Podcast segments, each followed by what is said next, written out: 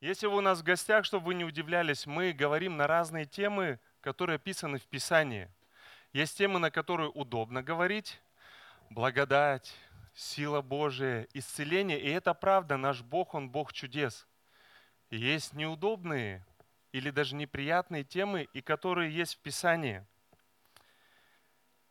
И сегодня мы рассмотрим историю из Писания через призму сексуальной чистоты и супружеской верности – когда вы слышите слово секс, интимная близость, это может вызывать стыд.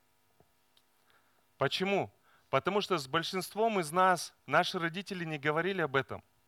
Они только говорили, ай-яй-яй, нельзя. Большинство мальчиков и девочек, проходя через подростковый период, не имели консультации и заботы от родителей. Происходило что-то, над этим смеялись, веселились, и чаще всего родители отмахивались. И это вызывает в каждом из нас культуру стыда. Для кого-то это может быть вызывать чувство вины из-за допущенных ошибок в прошлом, которые мы не можем изменить. И каждый раз, говоря об этом, вспоминаются какие-то истории из жизни. Для кого-то, слыша слово «секс», «интимная близость», возникают бурные фантазии распущенности – и на сегодняшний день на просторах интернета нам не нужно искать распущенность. Она сама нас находит.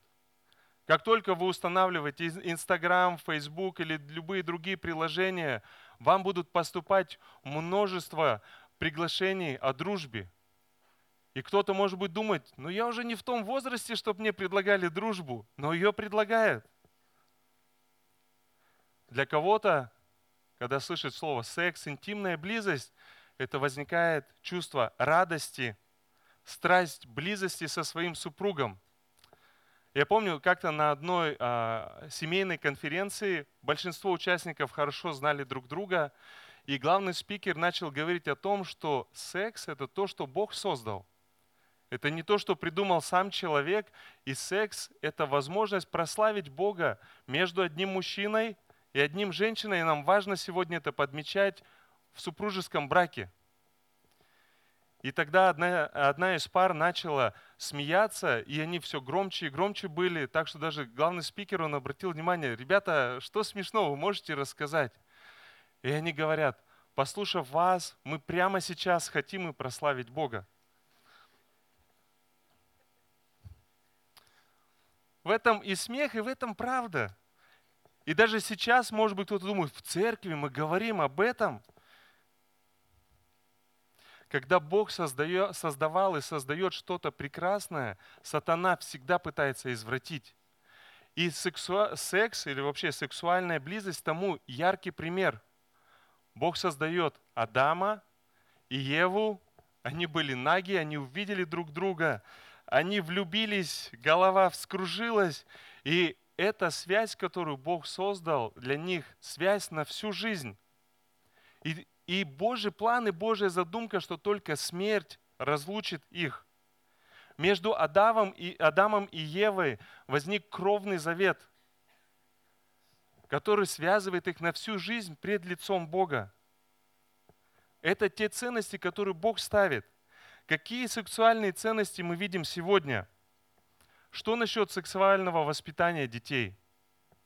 Как я уже сказал, я уверен, большинств, с большинством из нас родители никогда не говорили об этом. И мы знаем реальность. Если родители не проявят инициативу, то улица научит. И она научит в таком извращенном э, контексте, что у детей сразу ломается представление, что такое сексуальная э, близость, что такое секс. А, как-то в одной консультации, когда мы отдельно с супругой уже разговаривали с молодым парнем или одним, э, и девушкой, я спросил парня, когда мы дошли до сексуальной части, они уже к браку идут, я говорю, первая брачная ночь, как ты, как ты себе представляешь? Ну, его ответ был, нужно показать, кто здесь альфа-самец. Я говорю, стоп, стоп, откуда эта идея? Мы это видим по телевидению, мы это э, э, это везде пропагандируется. Сексуальное воспитание детей, к этому мы придем чуть позже, это очень важная часть. Так как со мной родители и с моей супругой, и родители никак нас не объясняли, не обучали. Когда появились наши дети, мы поняли, что-то надо с этим делать. И первые разы, разговаривая с ним, я чувствовал, как мое лицо краснеет только от того, что я слышу. Но сейчас, когда старшему 13, среднему 10 и младшему 8, мы с двух лет начали разговаривать, мы видим плоды, они не боятся подойти сказать. И немного позже я скажу, но как один из примеров, это не мы придумали. Когда им было 2-2,5 года, они всегда спрашивают, откуда появился. И часто родители э, ну, э, могут ответить, из капусты, там, аист принес или еще что-то. Мы начали говорить, мама поделился, о, папа поделился семечкой с мамой, две семечки соединились, и вы появились. На двух-трехлетнем возрасте это понятно, но у них уже закладывается. Это мама виноват и папа в этом. Никто больше. И нам нужно думать, как обучать детей. Другая ценность. Целомудрие или девственность на сегодняшний день перестает иметь ценность. И это мы видим даже в нашей стране. Легкие взаимоотношения, которые могут вот так просто произойти без каких-либо обязательств. И если мы подумаем о той ценности, которую Бог закладывал, что один мужчина и одна женщина навсегда вместе друг с другом. И мы знаем, что если мы смотрим Ветхий Завет, тогда, когда была первая брачная ночь, а, невеста или потом жена должна была вынести и показать простынь с красным пятном. Это кровный завет. И если там не было красного пятна, то тогда могли побить камнями или просто выгнать. И если э, Бог так устроил, э, женщину э, можно проверить, мужчине можно только поверить на слово. Но если мы представим то, как Бог задумал, сколько бы людей, насколько бы население планеты понизилось в численности, если применить этот принцип. Порнография, другая ценность и откровенные сцены в кино. Мы видим, что это так доступно для детей. И сегодня родители это шаг за шагом. Если я вспоминаю свое детство, а, ну не знаю, как-то нас так родители воспитывали. Если целовались кто-то в кино, мы вот так глаза закрывали. Сегодня дети уже так не делают, потому что мы, родители, позволяем, потому что вся культура позволяет. А, в нижнем белье до самых веревочек это все сведено, и дети могут смотреть. Детей оставляют дома одних в доступе к YouTube, к онлайну, и они это смотрят, они делятся друг с другом. И культурно, если посмотреть, для нас становится нормой. Эти границы, они отодвигаются. И мы иногда не задумываемся, насколько сильно это влияет. Последнюю вещь, но это не последняя в списке, флирт. И я зачитаю определение флирта разновидность ухаживания, показывающая на некую возможность или ожидание сексуальных отношений, при этом не слишком поднимая уровень обещаний. И здесь нам важно говорить, флирт неприемлем в любых его формах и проявлениях. Мы скоро придем к псалму. Вы, наверное, думаете, Алексей, мы по псалмам идем, о чем ты сегодня? Мы придем к псалму. Главная мысль сегодняшнего псалма – это милость Бога грешному человеку, сокрушенному в покаянии. Но я хотел бы, чтобы мы вспомнили, что предшествовало псалму. И я намеренно не говорю вам номер псалма, чтобы вы не искали. Мы придем к этому. Я надеюсь, вы поймете, о чем идет речь. Он и она.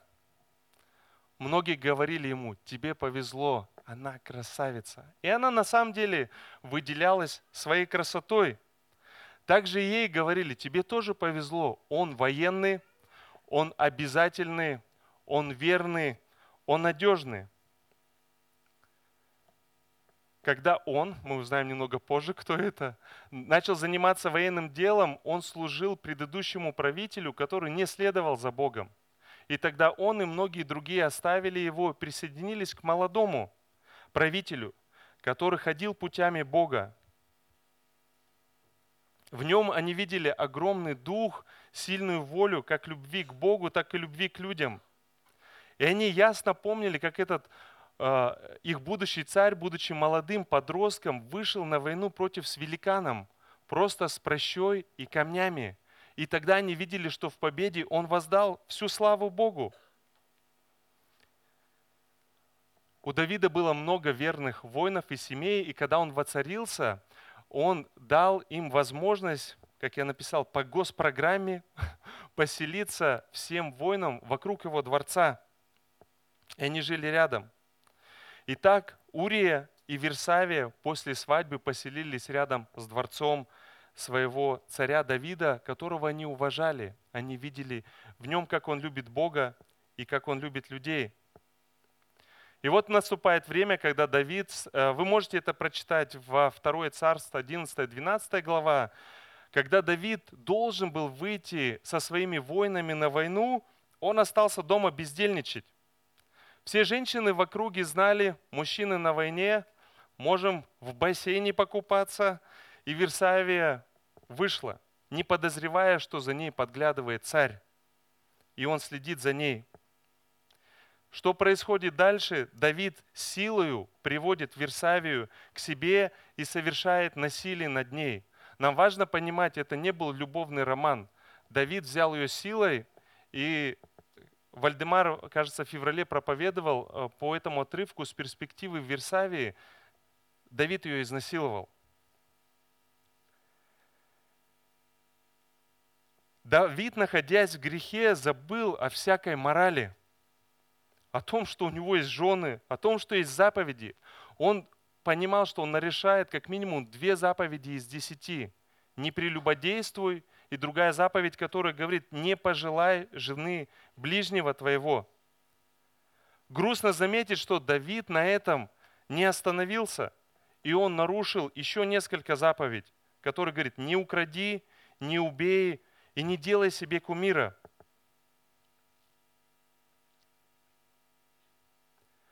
Через какое-то время Давид узнает, что Версавия беременна.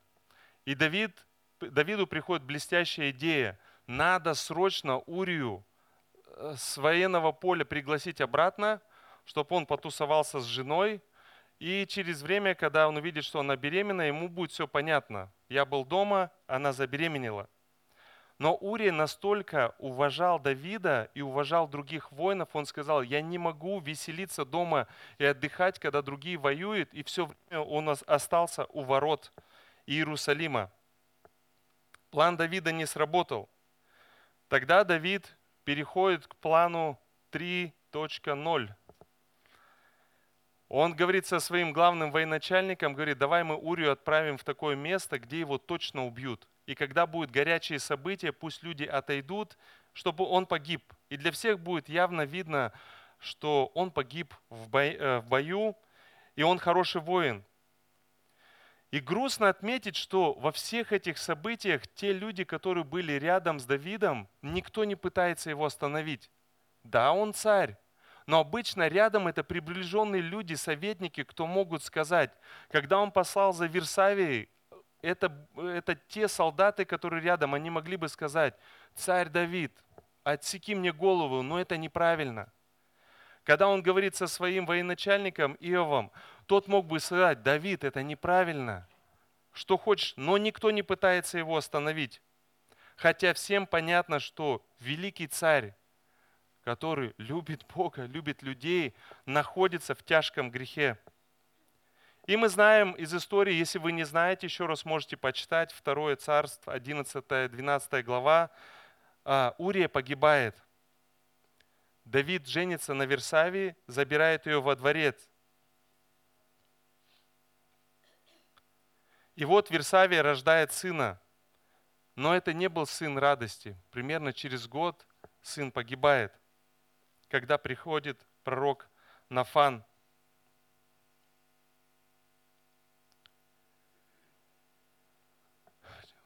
Почти целый год Давид живет в грехе. С того момента, как он увидел Версавию, взял ее и рождается сын, проходит примерно год, может быть больше, меньше. Знает ли Давид, что он совершил тяжкие грехи? Конечно, знает. Но последствий нету и выглядит все классно, все нормально. На самом деле, что нас больше всего пугает по-человечески? Это последствия. О том, что узнает, о том, что что-то случится. И мы забываем, что Бог, Он видит все везде и всегда. И сегодня, читая Псалом, мы увидим это. Приходит пророк Нафан примерно через год Давиду, говорит ему притчи о том, что есть богатый человек, который забирает у бедного последнего ягненка. И Давид даже не подозревает, что речь идет о нем, он в ярости соскакивает и говорит, убить этого человека. И тогда Нафан говорит следующее. Я прочитаю, вы послушайте. 2 Царств, 12, 7 стиха. «И сказал Нафан Давиду, ты тот человек, так говорит Господь Бог Израилев, я помазал тебя в царя над Израилем. Я избавил тебя от руки Саула и дал тебе дом господина твоего и жен господина твоего на лоно твое, и дал тебе дом Израилев и Иудин. И если этого для тебя мало, прибавил, прибавил бы тебе еще больше. Зачем же ты пренебрег слова Господа, сделав злое пред очами Его? Урию хитиянина ты поразил мечом, жену его взял себе в жену, а его ты убил мечом аммонитян.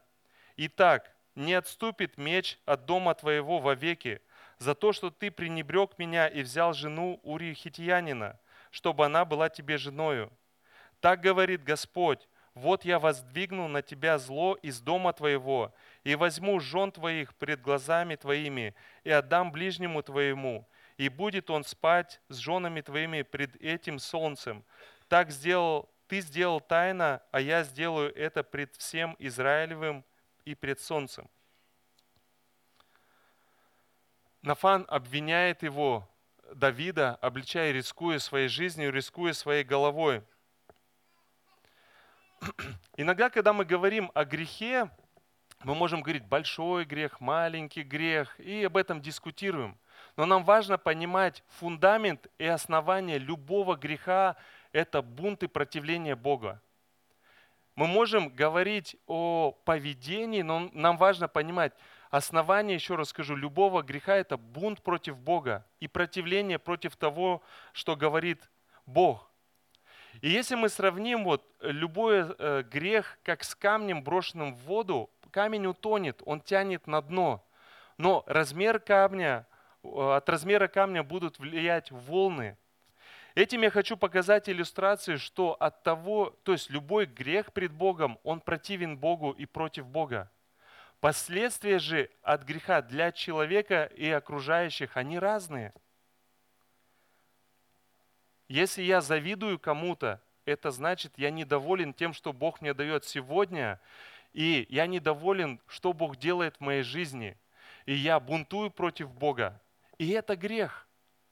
Какие-то последствия, скорее всего, я буду в нервозности, в недовольности и какое-то влияние на окружающих. Если мы смотрим на пример Давида, мы недавно шли через э, послание Коринфянам, мы видим, что они даже дальше пошли, чем Давид. В церквях происходят такие ситуации, больше или меньше, и нам важно время от времени встряхивать самих себя – мы не знаем, что происходило в голове Давида, когда Нафан ему обвинил, его обвинил. Возможно, он думал, надо это замять, надо это скрыть, надо Нафану голову снести. С другой стороны, он точно понимал, вот Бог ему сейчас говорит. При этом нам важно знать, весь год, находясь в грехе, он точно знал, что он находится в грехе, но не было последствий, и Давида это устраивало. И далее мы видим сокрушение Давида в покаянии. Не просто даже покаяние, а сокрушение Давида в покаянии. После слов Нафана Давид говорит следующее, 13-14 стих. «И сказал Давид Нафану, согрешил я пред Господом, и сказал Нафан Давиду, Давиду, и Господь снял с тебя грех твой, ты не умрешь». Интересно отметить, что между моментом, когда Давид говорит, согрешил я пред Господом, проходит короткий момент, когда Бог говорит, снят с тебя грех твой, ты не умрешь. Это говорит нам о том также, что последствия этого греха для Давида в его момент была бы смерть. И Нафан говорит Давиду, ты не умрешь. О чем нам еще важно отметить, когда вскрываются те или иные грехи, мы можем, мы будем проявлять печаль. Но как мы читали во 2 Коринфянам 6.10, есть печаль мирская, которая ведет к смерти, и есть печаль пред Богом, которая ведет к покаянию. Чего здесь Давид боялся? Чего мы боимся, когда вскрывается тот или иной грех? А, люди узнали, как это плохо, моя репутация пострадает. И это печаль мирская, которая ведет к смерти. И мы очень креативно учимся, как ходы, выходы, лазейки делать, чтобы скрывать грехи. Печаль же пред Богом приводит к покаянию.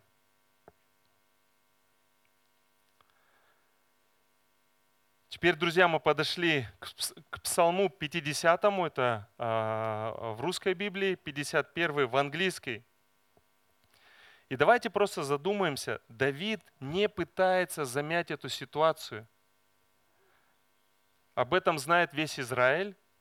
Кстати, те последствия, которые Бог сказал, они при его жизни воплотились, его сына Весолом забирал его жен, и все то, о чем Бог сказал, это свершилось при нем – но здесь Давид не пытается скрыть. Более того, в печали и сокрушении пред Богом он пишет очередной псалом.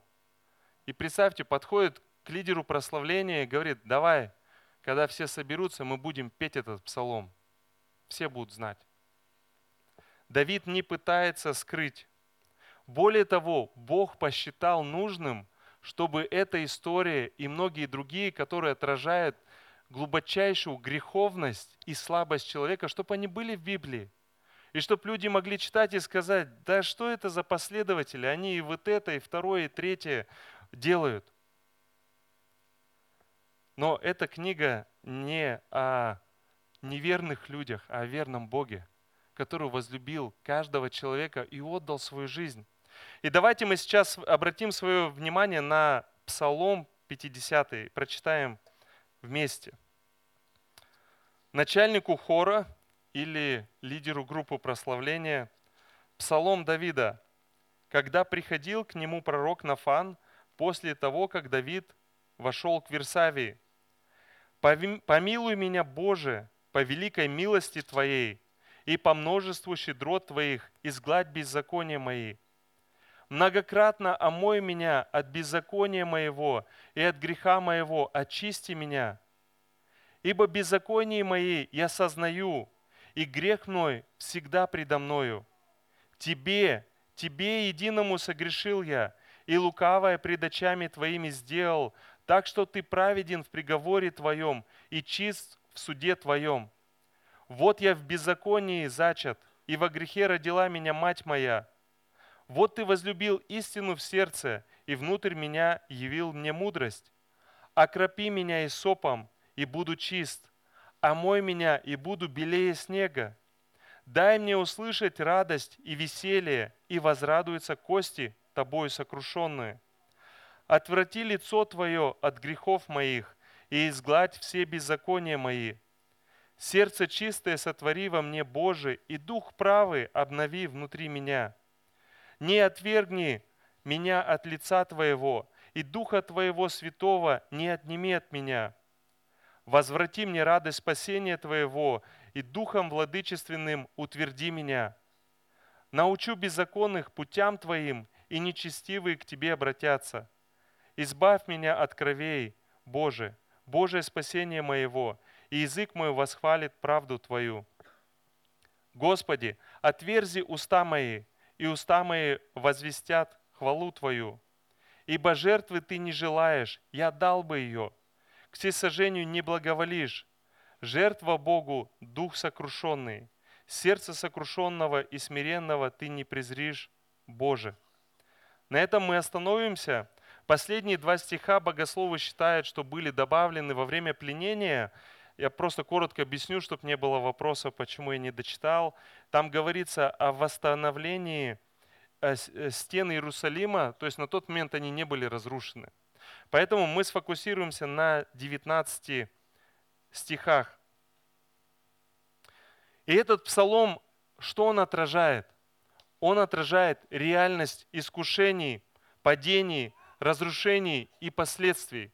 Именно связанных с сексуальными грехами, с супружеской верностью. И Давид начинает с первой фразы «помилуй меня». Интересно, Давид даже не говорит «прости меня». Все это время он знал, что он живет в грехе. Иногда мы говорим, что если мы уверовали в Бога, мы осознанно не грешим. Это неправда. Давайте посмотрим на себя, на то, как мы поступаем с близкими, как Давид здесь. Он точно знал, что он находится в грехе. И он точно знает, что он достоин смерти. И осознавая всю глубину греховности, Давид просит, помилуй меня. Я как-то прочитал определение или разницы между справедливостью, милостью и благодатью. Я хотел бы с вами поделиться. Справедливость – это когда ты получаешь или человек получает то, что заслуживает. Милость – это когда человек не получает то, что заслуживает. И благодать, когда мы получаем то, чего не заслуживаем. Я еще раз повторю, если вам интересно, можете записать. Справедливость – это когда мы получаем то, что заслуживаем. Милость – это когда мы не получаем то, что заслуживаем. И благодать – когда мы получаем то, чего не заслуживаем. Давид точно знал, что он заслуживает смерти. И он молится, помилуй меня. Давайте посмотрим на те слова, которые Давид здесь использует. Помилуй меня, Боже, по великой милости Твоей и по множеству щедрот Твоих, изгладь беззакония мои. Многократно омой меня от беззакония моего и от греха моего очисти меня. Давид понимает, он осознавал всю глубину греховности, что он не просто согрешил, он погряз. Состояние его сердца в бунте против Бога. Он коварными путями пытался скрыть э, все то, что он делает, завуалировать. Если люди в Израиле понимали, что Халев, ой, э, извиняюсь, Урия погиб то Давид и ближний круг, они точно знали, что произошло. И Давид просто молит о милости Божией. Пятый стих. «Ибо, беззаконие мои я осознаю, и грех мой всегда предо мною». Мы знаем, что Бог прощает и очищает Давида, так и, каждого человека, кто приходит к покаянию. Но в памяти это останется у нас навсегда, как усталость осталось у Давида – более того, это дошло до наших дней. И эта книга, она будет доступна до пришествия Господа Иисуса Христа. И эта история о Давиде увековечена. И он говорит, что этот грех мой всегда предо мною. Я всегда буду помнить об этом. О том, как я упал, как я строил планы, грешил против Бога. И, конечно же, дальше он будет говорить о милости Божией. Шестой стих. «Тебе, тебе единому согрешил я, и лукавое пред очами твоими сделал. Как я э, упоминал уже о печали мирской, печали э, перед Богом. Еще раз, печаль мирская, э, что, что имеется в виду? Когда мы беспокоимся, о, люди узнают, что они будут думать обо мне, моя репутация упадет. Но здесь Давид понимает, что он согрешил перед Богом. Он знает, что тогда, понимает, тогда, когда он грешил, Божье лицо было, Бог видел все, что происходит.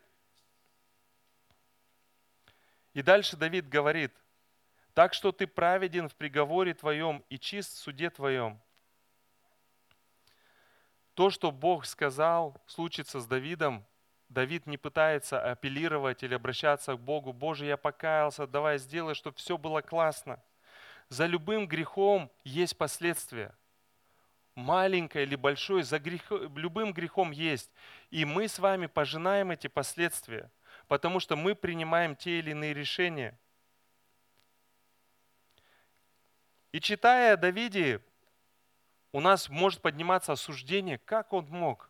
Он же знал Бога, он против Голиафа вышел, он вел людей. Давид, ты как мог? И это обращает взор на каждого из нас. Иногда мы думаем, что законы Ветхого Завета, они слишком сложные, но Новый Завет – это благодать. И это правда. Но планка Нового Завета, она намного выше. Если закон, закон Ветхого Завета говорит «не прелюбодействуй», «не пожелай жены ближнего», что говорит нам э, стандарт Нового Завета? Если ты посмотрел и ты возжелал, ты уже согрешил.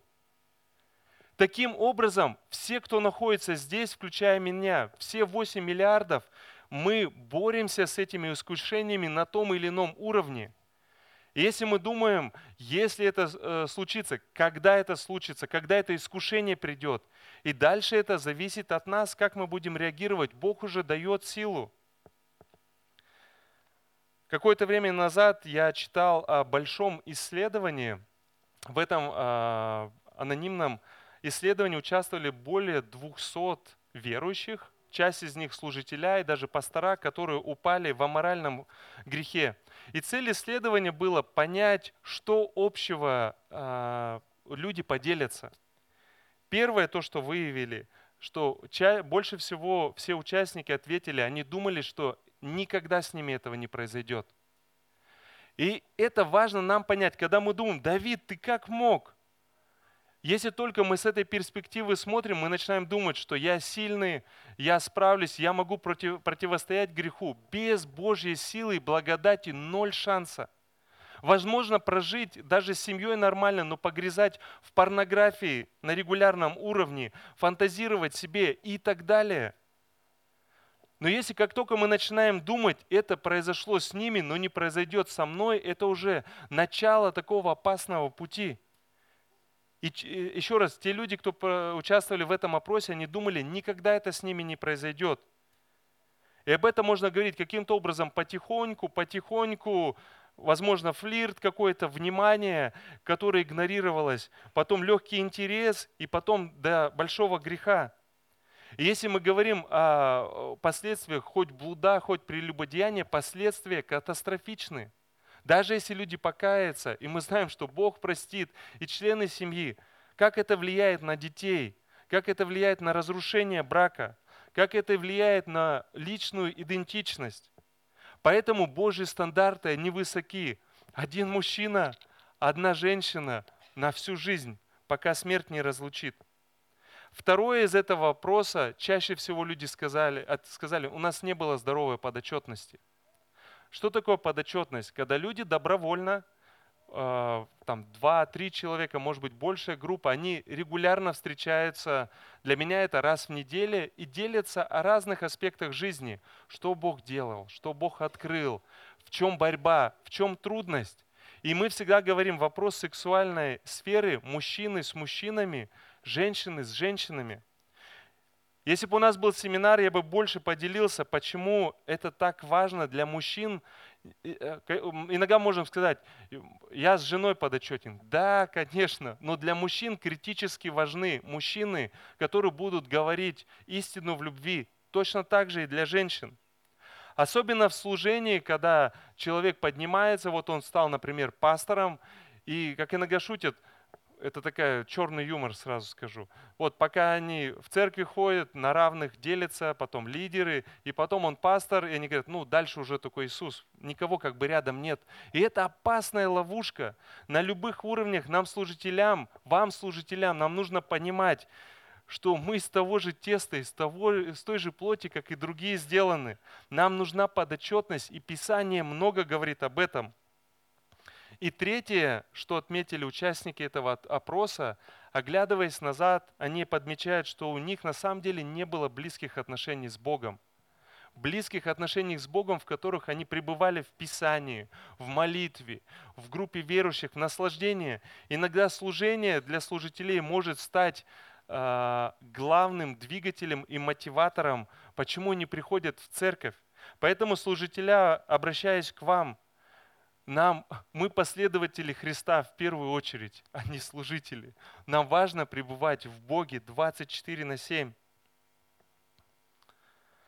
Второе, что отражает этот псалом, чудовищность противления к Богу. И Давид в 12 стихе, он, он прям взывает. Ну, давайте прочитаем, наверное, а, с 8.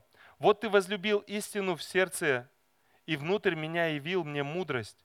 Окропи меня и сопом, и буду чист, омой меня, и буду белее снега. Давид продолжает в этом псалме, разные, приводя разные иллюстрации, что «Боже, я грешник, очисти меня».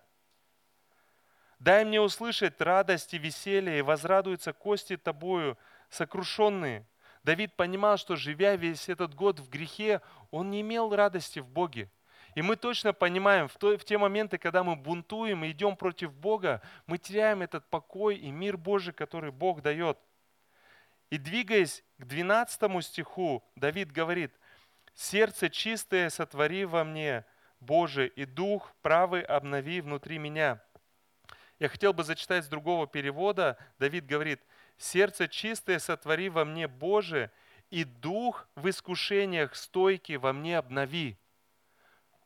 Бог наш источник, Он дает силу, но это наше решение в тех или иных ситуациях, будем мы грешить или нет.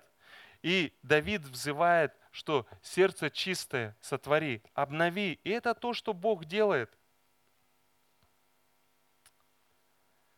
Третье, о чем говорит этот псалом, сокрушение в покаянии. Именно мы видим глубокое сокрушение Давида. Он принимает последствия своего греха, он не спорит с Богом. Он молится, мы знаем о том, чтобы Бог сохранил жизнь сыну, но когда сын умирает, он не делает траур, он принимает Божью волю и Божью суверенность. 18 стих. «Ибо жертвы ты не желаешь, я дал бы ее, к всесожжениям не благоволишь. Жертва Богу – дух сокрушенный». Давайте здесь поразмышляем. Давид мог бы принести все свои богатства, как бы, так сказать, замолить Бога. И иногда, наверное, мы также себя ведем, когда мы понимаем, что мы согрешили, мы накосячили – мы э, думаем, я сейчас буду больше молиться, больше читать Библию, Бог увидит, что я теперь э, духовнее, и, наверное, Он меня простит. Конечно, нужно читать Библию. Конечно же, нужно молиться, но здесь, как Давид говорит, ибо жертвы ты не желаешь. Бог говорит, не надо мне твои жертвы. И все сожжения я не буду благоволить. Жертва Богу – дух сокрушенный. Конечно, мы можем много говорить, что такое дух сокрушенный. Но простыми словами, как я понимаю, я бы сказал, когда я понимаю, Бог меня видит насквозь. Мне не нужно пытаться выглядеть лучше, чем я являюсь на самом деле. Когда я могу перед Богом, перед своей женой и детьми сказать, простите, вот такой вот я, я не прав, я хочу расти. Сказать перед Богом, я грешник, И что нам важно понимать именно в этой части, и то, о чем, в чем заключается красота Евангелия. Всякий раз, когда вы читаете в Новом Завете, допустим, что мы грешники, Бог возлюбил нас, когда мы были еще грешниками, важно здесь не останавливаться. Всегда дальше продолжается, что Бог тот, кто очистил, кто омыл, тот, кто заплатил цену за наш грех. И Он видит нас через призму своей жертвы, через призму Иисуса Христа – и это то, что нам нужно принимать. Если бы Давид просто сокрушался, я грешник, грешник, и на этом все, и не принял бы Божьего прощения, он либо спился бы, либо закончил суицидом, либо еще чем-то. И нам важно принимать этот дар прощения Божьего, которым мы не можем заслужить. Сколько бы мы ни читали Библию, сколько бы мы десятин пожертвований не принесли, нам важно это в сокрушении принимать. И не пытаясь выглядеть лучше, чем мы являемся. И сокрушение Давида это отражает.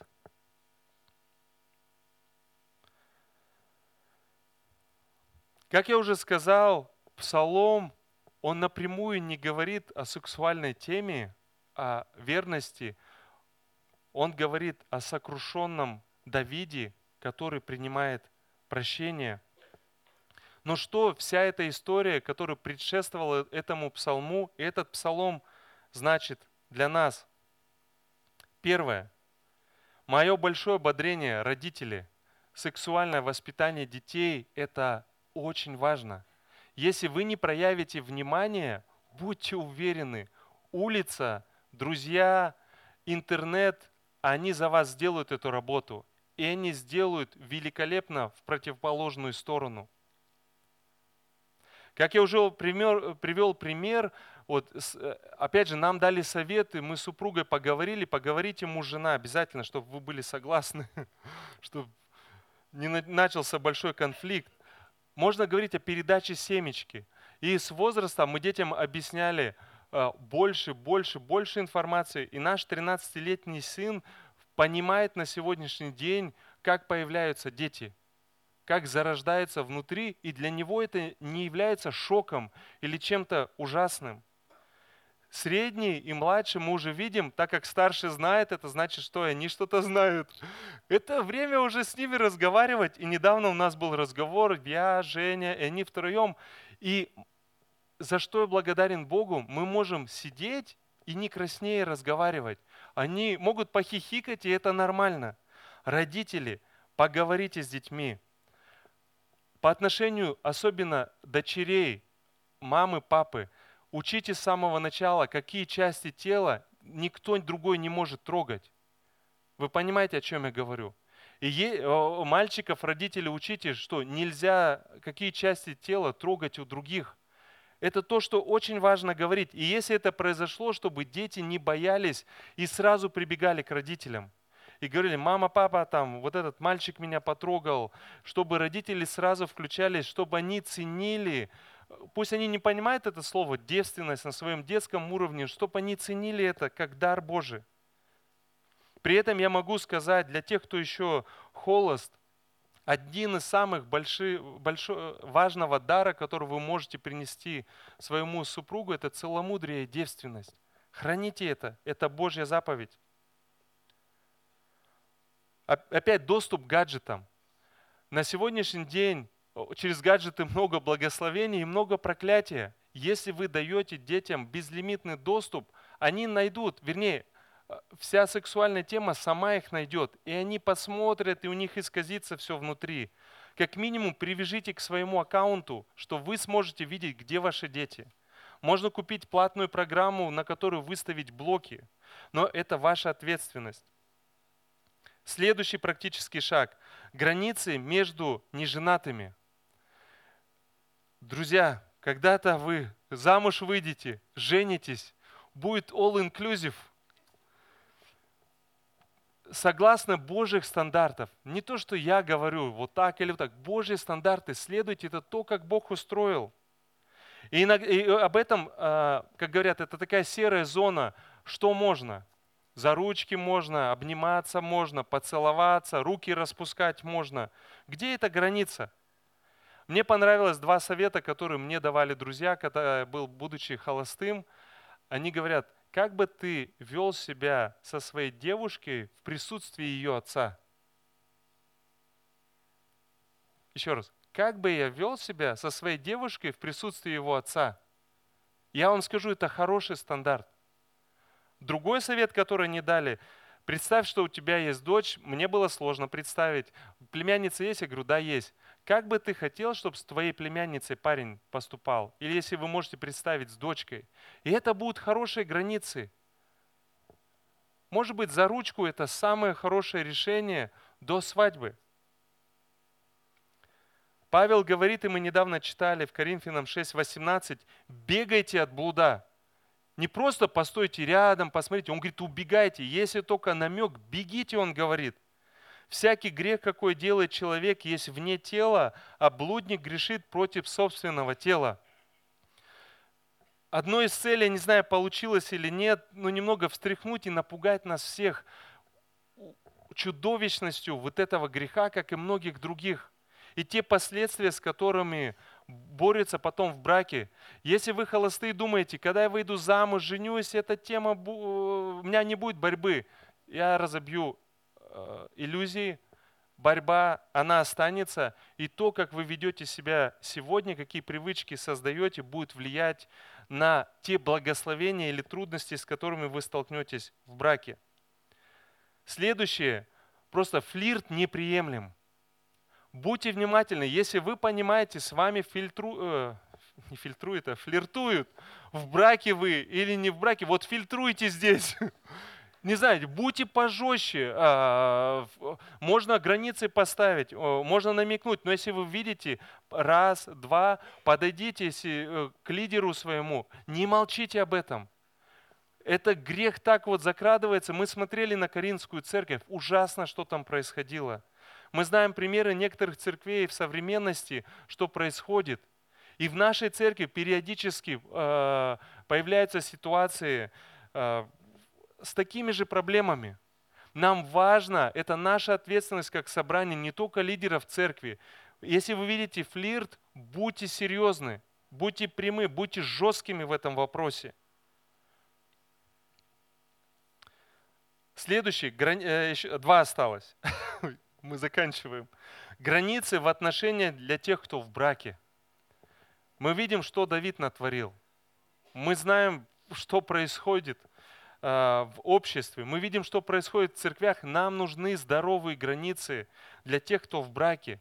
И к, к чему я вас ободряю? Муж, жена, поговорите, какие у нас границы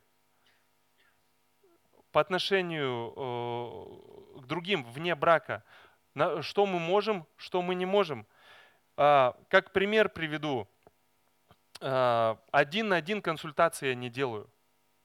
А, я буду делать это с женой или кто-то еще, чтобы было три человека. Если это противоположный пол, я имею в виду. Насчет того, подвозить можно, нельзя. Здесь много таких вопросов, но то, что произошло с Урией в Версаве, это грустно. Так не должно быть.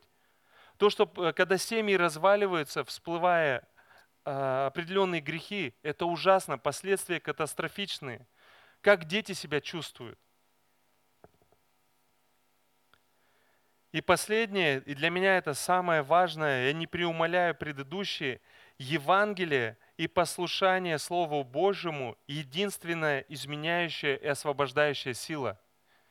В, в борьбе с любым грехом, если мы думаем, ну все, я сейчас напрягусь, я сделаю, все будет классно, мы уже знаем, это не работает. Только Евангелие и Слово Божие изменяет нас изнутри. Помолимся. Господь Иса, а, как сегодня во многих песнях мы пели, что есть крест. Ты заплатил за грех. Цена за каждый грех, включая любые сексуальные, любые другие греха, цена так велика. Это стоило тебе жизни. Каждый совершенный грех сегодня – это как бы новый гвоздь, который вбивается в твое тело и в котором сокрушаются твои кости – Дай нам глубокое осознание всем нам, что основание любого греха – это бунт против Тебя, это противление Тебе и Твоему Слову. Говоря о сексуальных грехах, Господь, дай нам всем мудрости, как мы можем противостоять. Эта борьба будет идти всю жизнь. Как мы можем противостоять ему? Как мы можем создавать здоровую культуру взаимоотношения внутри нашего собрания, между братьями, сестрами, между семьями, между холостыми, между семейными, Господь. Чтобы Твое имя прославлялось, чтобы Твоя церковь, Твоя семья, она отражала Твою славу. Дай нам мудрости, как мы можем э, воспитывать и поднимать новое поколение, молодое поколение, чтобы они слышали о Твоих ценностях от родителей, от, от церкви, и они твердо стояли в этом – Господь, мы нуждаемся в Твоей милости, как э, молился Давид. Мы нуждаемся в Твоей благодати. И Ты справедливый Бог. И Евангелие, и послушание Твоему Слову э, Божие – это единственная изменяющая сила и освобождающая сила во имя Иисуса. Аминь.